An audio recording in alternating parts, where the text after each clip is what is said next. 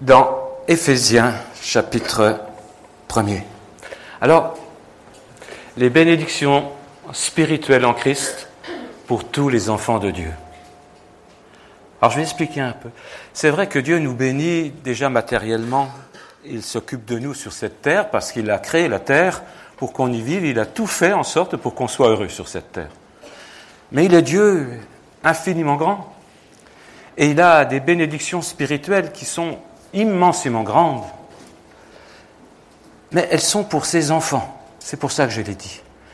Et nous allons voir ensemble combien la parole de Dieu est précise, combien Dieu est riche de bénédictions et combien il demande tout simplement qu'on l'écoute, qu'on le croie. Et tout ce que nous ne voyons pas, nous le prenons par la foi dans un cœur rempli de son amour. C'est ce qu'il veut. Et c'est à la portée de tous ceux qui veulent ces bénédictions. Amen. Voilà ce que dit Paul à l'église d'Éphèse. « Béni soit Dieu, le Père de notre Seigneur Jésus-Christ, qui nous a bénis de toutes sortes de bénédictions spirituelles dans les lieux célestes en Christ. En lui, Dieu nous a élus avant la fondation du monde pour que nous soyons saints et irrépréhensibles devant lui. Nous ayant prédestinés dans son amour à être ses enfants d'adoption par Jésus-Christ, selon le bon plaisir de sa volonté, à la louange de la gloire de sa grâce qui nous a accordée en son bien-aimé. En lui, nous avons la rédemption par son sang, la rémission des péchés, selon la richesse de sa grâce, que Dieu a répandue abondamment sur nous par toute espèce de sagesse et d'intelligence, nous faisant connaître le mystère de sa volonté, selon le bienveillant dessein qu'il avait formé en lui-même, pour le mettre à exécution lorsque les temps seraient accomplis, de réunir toutes choses en Christ, celles qui sont dans les cieux et celles qui sont sur la terre. En lui, nous sommes aussi devenus héritiers, ayant été prédestinés suivant la résolution de celui qui opère toutes choses d'après le conseil de sa volonté, afin que nous servions à la louange de sa gloire, nous qui d'avance avons espéré en Christ. En lui, vous aussi, après avoir entendu la parole de la vérité, l'évangile de votre salut, en lui, vous avez cru et vous avez été scellés du Saint-Esprit qui avait été promis, lequel est un gage de notre héritage pour la rédemption de ceux que Dieu s'est acquis à la louange de sa gloire. » Moi, c'est ça que j'ai envie de dire. Ouh. À la lecture de ce texte, on est, je dirais, comme emporté dans un courant de grâce immense, comme un grand fleuve qui nous emporte. Ce texte nous fait lever les yeux, les yeux du cœur vers le ciel, vers le troisième ciel. Paul, qui écrit à Éphèse, il a le cœur qui déborde de reconnaissance pour son Dieu, pour Jésus-Christ, pour son Père. Un cœur débordant d'amour, lui qui a reçu l'Esprit de Dieu. Il veut partager avec Éphèse toutes ces bénédictions parce qu'il sait qu'elles sont pour tous les enfants de Dieu. Il n'est pas un privilégié, Paul. Non, il fait partie du peuple de Dieu. Il a une mission, lui, particulière, des œuvres préparées d'avance, comme nous l'avons entendu. Mais il sait que toutes ces bénédictions d'amour sont pour tous les enfants de Dieu, quels qu'ils soient. Lui, il a vu Jésus-Christ. Il était enseigné par Jésus. Il était choisi pour annoncer la bonne nouvelle. Jésus, vous savez, il était entouré de disciples. Il en avait choisi douze qui sont partis prêcher, apporter la bonne nouvelle, guérir les malades. Mais il a plu à Dieu dans sa volonté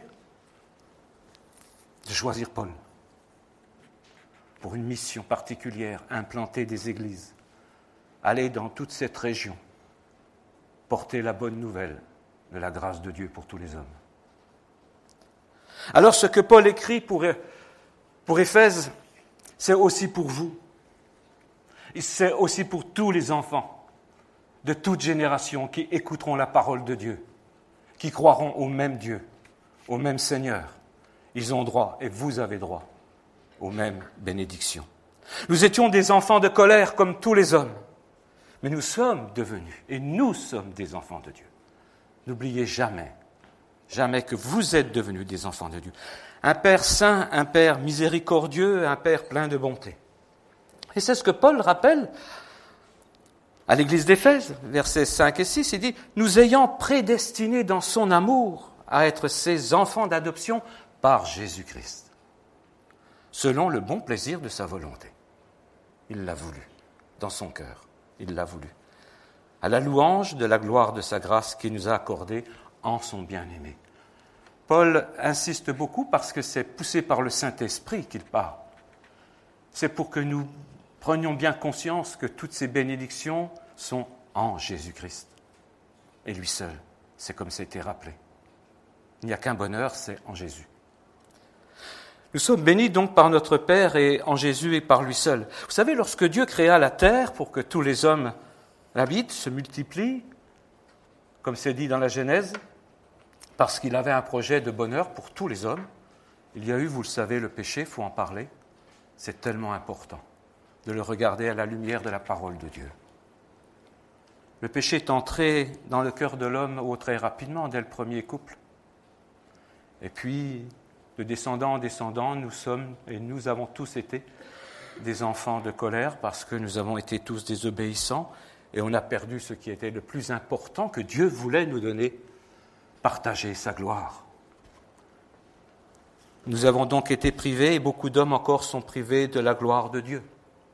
Mais Dieu qui est miséricordieux et qui est Dieu, lorsqu'il a un projet, il va jusqu'au bout. Amen. Il n'abandonne jamais son projet. Et son projet, c'était de partager sa gloire avec les hommes. Il la partage avec les anges, mais il a, lui a plu de la partager avec les hommes. Tous ne partageront pas sa gloire, Dieu le sait, mais il a mis au point ce plan de salut pour que le plus grand nombre puisse partager sa gloire. Alors il a envoyé son Fils, Jésus. Jésus a pris chair, il est venu au milieu de nous. Nous savons qu'il a donné sa vie en rançon pour nos vies, pour votre vie. Noël n'est pas loin. Moi, je bénis le Seigneur que, malgré le peu de chrétiens, Dieu permet que chaque année, au-delà de tout ce que l'on voit, on entende encore que Noël, c'est la venue de Jésus-Christ. Vous savez, le message de la grâce, il est toujours le même au fil des siècles. Il n'y a rien à ajouter, il n'y a rien à retrancher. Le monde change, le monde bouge, les hommes changent d'idées, n'est-ce pas? Des philosophies nouvelles arrivent, d'autres partent, des cultures naissent et disparaissent. Mais la parole de Dieu est éternelle. Elle est la même pour vous en deux mille dix-huit qu'elle l'a été au premier siècle. C'est la même parole. Il fallait donc que ce soit lui, le Père, qui prenne l'initiative de nous sauver, parce que de perdu, nous ne pouvions rien faire. Et Jésus a accompli ce sacrifice parfait à la croix du Calvaire dans des douleurs terribles, et c'est un sacrifice parfait qui a été agréable au Père. Notre reconnaissance, elle va donc envers notre Père qui est, qui d'abord a tout accompli par lui et en lui. Ça, c'est important. Et ce n'est seulement par la foi, simplement. Dieu nous demande un petit pas. Lui, il a fait le grand pas. Il a pris toutes les douleurs. Nous, il suffit de regarder et humblement, cœur à cœur, je dirais, avec la parole de Dieu. Essayez d'ôter tout ce que vous avez entendu si c'est un obstacle. N'ayez pas honte de prendre la parole de Dieu et de dire « Seigneur, mais je ne comprends pas ta parole. Aide-moi à la comprendre. » Si humblement vous faites cela, alors je sais que Dieu, qui est infiniment amour, vous révélera que cette parole est vraie et qu'elle est pour vous personnellement. Les bénédictions dont va parler Paul sont à la dimension de celui qui bénit. Elles sont éternelles. Dieu est éternel. Elles témoignent de son amour, de sa puissance, de sa grandeur, de son autorité, de sa royauté, de sa divinité. Ni plus ni moins que cela. Dieu donne ce qu'il a. Dieu donne comme il est. Nous sommes des hommes, mais Dieu est Dieu. Je sais que tous les enfants de Dieu se réjouissent lorsqu'ils lisent la parole de Dieu, ce que nous allons voir ensemble. Je ne sais si au milieu de nous, il y avait seulement une seule personne qui n'a pas encore donné son cœur à Christ. On peut le faire parce que la bonne nouvelle, elle est pour tous. Le Seigneur a dit dans sa parole, « Quiconque croit, personne n'est exclu. » C'est parce que entre lui et nous, il y a Christ, et entre lui et nous, il y a le sang de Christ.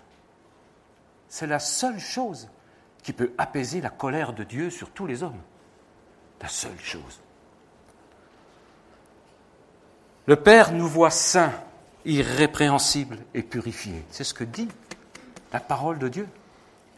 Alors si on se regarde à soi-même, ce n'est pas possible. Une fois de plus, c'est simplement un pas de foi.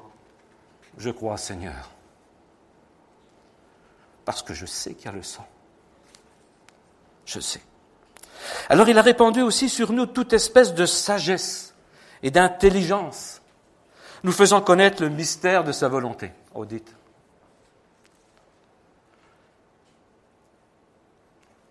Il y a des hommes qui pensent encore que la Bible et tout l'enseignement, toute la théologie, c'est réservé pour certains. Alors, je ne suis pas contre la théologie. C'est bien qu'il y ait des hommes qui étudient la parole de Dieu et qui l'apportent.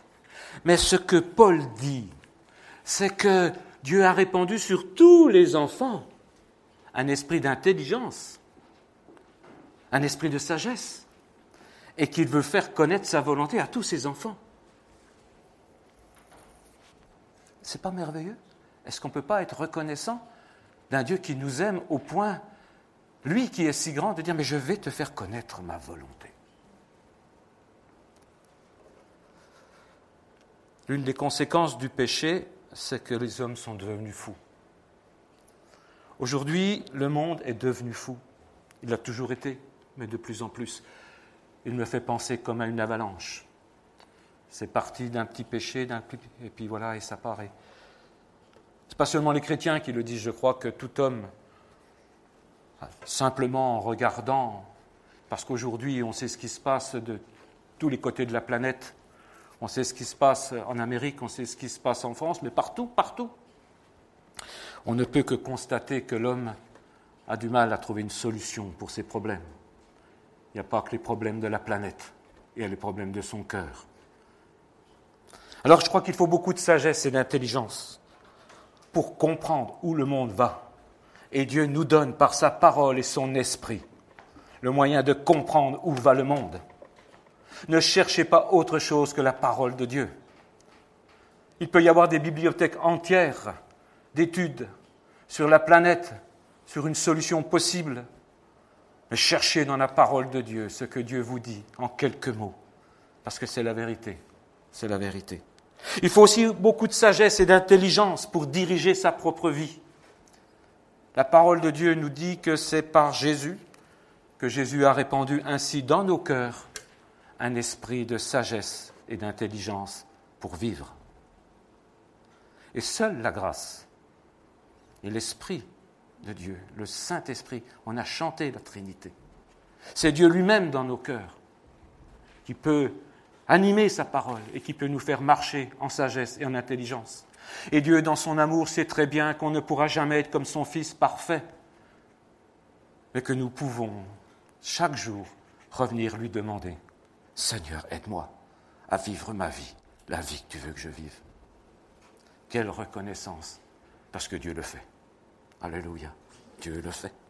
Nos pensées ont changé, nos désirs ont changé. Nous avons une joie que le monde n'a pas. Si vous n'avez pas Jésus, je voudrais vous donner envie de connaître Jésus, de vivre avec Jésus. Nous connaissons la grâce de Dieu parce que nous vivons de la grâce de Dieu. Nous aimons alors parler de lui autour de nous, dans nos familles, n'est-ce pas? Et on prie. On n'a que la prière. On ne peut rien faire. C'est prier que l'Esprit de Dieu touche le cœur de ceux que nous aimons. Ils ont tout à gagner, à nous suivre, nous, l'Église. Nous, nous avons à nous tenir devant Dieu pour qu'on puisse être des lumières, qu'on ne s'éteigne pas. C'est ça qu'il faut demander à Dieu.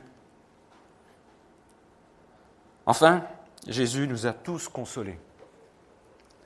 Il nous a enseignés. Et nous avons vu son action dans nos vies. Tous les enfants de Dieu peuvent venir à ma place et faire comme nos sœurs ont témoigné, apporter ne fût-ce qu'un mot de ce que Jésus a fait. Lui seul l'a fait. Enfin, nous allons passer à quelque chose de merveilleux. Versets onze et douze, « Nous sommes devenus héritiers, afin que nous le servions à la louange de sa gloire. » Un héritage pour un but. On va déjà parler de l'héritage. Sur terre, les hommes héritent de leur père mort, de leur famille, bien sûr. Nous venons nus sur terre et nous repartons nus. Et nous laissons ce que, dans notre vie, nous avons construit, nous avons amassé. Et on entend souvent parler d'héritages prestigieux, des héritages que certains voudraient bien avoir, n'est-ce pas? D'argent, des maisons, des titres. Dernièrement, un grand chanteur nous a quittés. Il a laissé pour ses enfants tout un héritage terrestre, n'est-ce pas? Les hommes vont devoir euh, régler ce problème d'héritage parce qu'il a eu plusieurs femmes, il a eu plusieurs enfants. Ça ne va pas être facile. Mais euh, ils vont hériter. Si vous n'êtes pas un enfant de Johnny, parce que vous avez compris que je parlais de Johnny, bah vous n'aurez rien. Et je pense que vous trouvez ça normal. Alors il faut que vous trouviez normal que Dieu donne un héritage à ses enfants et pas aux hommes. C'est la vérité. Si seulement Dieu pouvait vous, a, vous attirer par cette vérité, que si vous n'êtes pas à Jésus-Christ, vous n'avez pas cet héritage. C'est pour ses enfants. L'héritage le plus merveilleux, c'est d'être éternellement dans sa présence et le servir en le louant, en chantant sa gloire. Waouh! Rien que ça. Le voir face à face. Voir celui qui a les mains percées. Voir celui qui est vivant. Voir celui qui a tout accompli. Voir celui qui est le créateur du monde avec son Père et l'Esprit Saint. Le voir, non par la foi, mais par les yeux, dans un corps glorieux parce qu'il nous aura glorifiés. C'est vertigineux, mes amis. Mais moi, je crois à cette promesse. Je crois que je verrai Jésus-Christ. Une éternité de bonheur. Et pour confirmer cela, alors on va écouter ce qu'a dit un apôtre, un autre, Jean, qui complète ce que dit Paul. Il le dit d'une manière encore plus précise, pour vous encourager à croire en sa parole, à croire que le futur est avec Jésus-Christ, et que Jésus-Christ. Ne cherchez pas dans la philosophie, dans la religion. Ne croyez pas non plus qu'il n'y a rien après la mort. Combien j'entends de personnes qui pensent que leur propre vie, même si elle n'est pas parfaite, elle suffit pour ne pas avoir peur de la mort. Ça me fait mal quand j'entends ça, je vous le dis franchement. Pourquoi on a l'éternité? Pourquoi ce n'est pas possible qu'il n'y ait rien après la mort? Lorsque Dieu crée quelque chose, c'est éternel, mes amis. Il ne crée pas pour un temps, il crée pour l'éternité. La terre, elle n'est pas éternelle, parce qu'il a fait de la matière. Mais ce qu'il y a en vous, que vous soyez pécheur ou pas pécheur, c'est votre âme. Et l'âme, elle vient de Dieu. C'est un souffle éternel.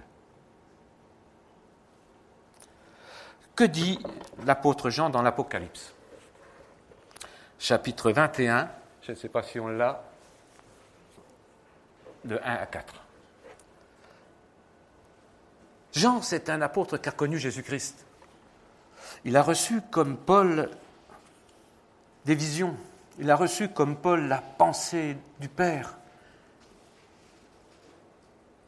Et nous voyons quelle unité il y a entre ce qu'a vu Paul, son enseignement, et ce que voit ce vieillard, parce qu'il est âgé, Jean, Mais c'est merveilleux, quelle grâce Dieu a fait à Jean, et nous, nous sommes au bénéfice de cette parole merveilleuse. Puis je vis un nouveau ciel et une nouvelle terre, car le premier ciel et la première terre avaient disparu et la mer n'était plus. Et je vis descendre du ciel la nouvelle Jérusalem, préparée comme une épouse qui s'est parée pour son époux. Et j'entendis du trône une voix forte qui disait « Voici le tabernacle de Dieu avec les hommes. Il habitera avec eux, ils seront son peuple, et Dieu lui-même sera avec eux.